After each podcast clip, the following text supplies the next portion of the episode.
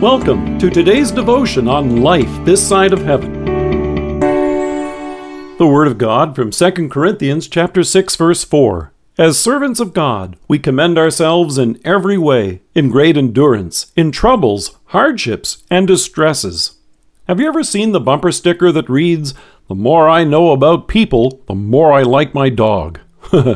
it would certainly be understandable if the Apostle Paul had days where he felt like that. It wasn't easy being an apostle. That may come as a shock to a lot of people. Since we have statues and paintings of the apostles in our churches, it's tempting to think that they were cherished and held in high esteem. We prized their work at sharing the gospel. However, that wasn't always the case. There must have been days when Paul may have wondered if it would have been easier just to return to being a tent maker. In fact, it was especially difficult as Paul shared the good news of our Savior in the city of Corinth. The people there sniffed their noses at him and often looked down on him with contempt. They challenged his authority. They were comfortable criticizing him openly, disregarding his admonitions, and even questioning his credentials as an apostle.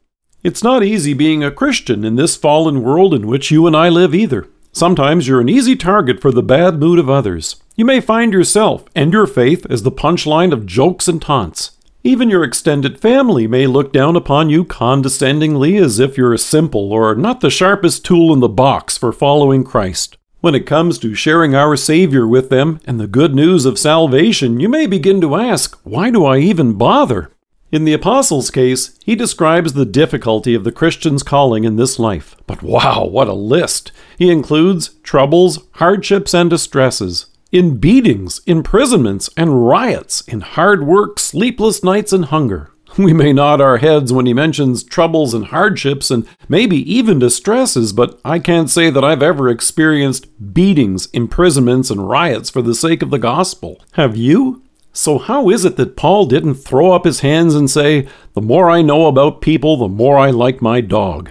It would be tempting to go back to those paintings and statues and assume that's just the way it was for people who were chiseled out of granite. But the apostle was a flesh and blood person, just like you and me. On his own, this would surely have left him crushed and dispirited. But Paul goes on to point out in these words another list. And in this one, he mentions coming to them in purity, understanding, patience, and kindness, in the Holy Spirit and in sincere love, in truthful speech and in the power of God. To be honest, Paul must have wondered why Jesus would have ever given him the time of day. But the amazing thing is this that in love, Jesus came to give his life for him and for you and me to reconcile us to God. Jesus faced all of this, suffered and died on the cross for us to redeem us from our sins and make us his own. The same Savior who came to Paul on the road to Damascus is the one who has come to us in His Word and in the waters of holy baptism to make us His beloved child. He has brought us to faith by His Holy Spirit at work in these means, and equipped us, just as He has with Paul, with the fruits of the Spirit. In Him we have been made pure. As John reminds us on Sunday mornings, if we confess our sins, He is faithful and just and will forgive us our sins and purify us from all unrighteousness. God in turn gives us understanding, patience, and kindness, and equips you and me with sincere love and truthful speech in the power of God.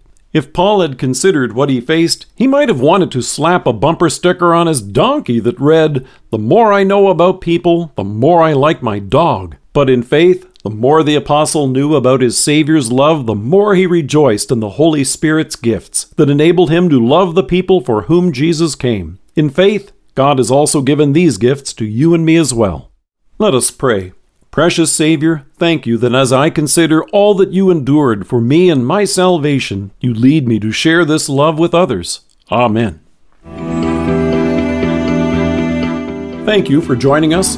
If you are listening to us by podcast or on Alexa, we invite you to browse the resources that are available on our site at lifethissideofheaven.org. God bless you and have a great day.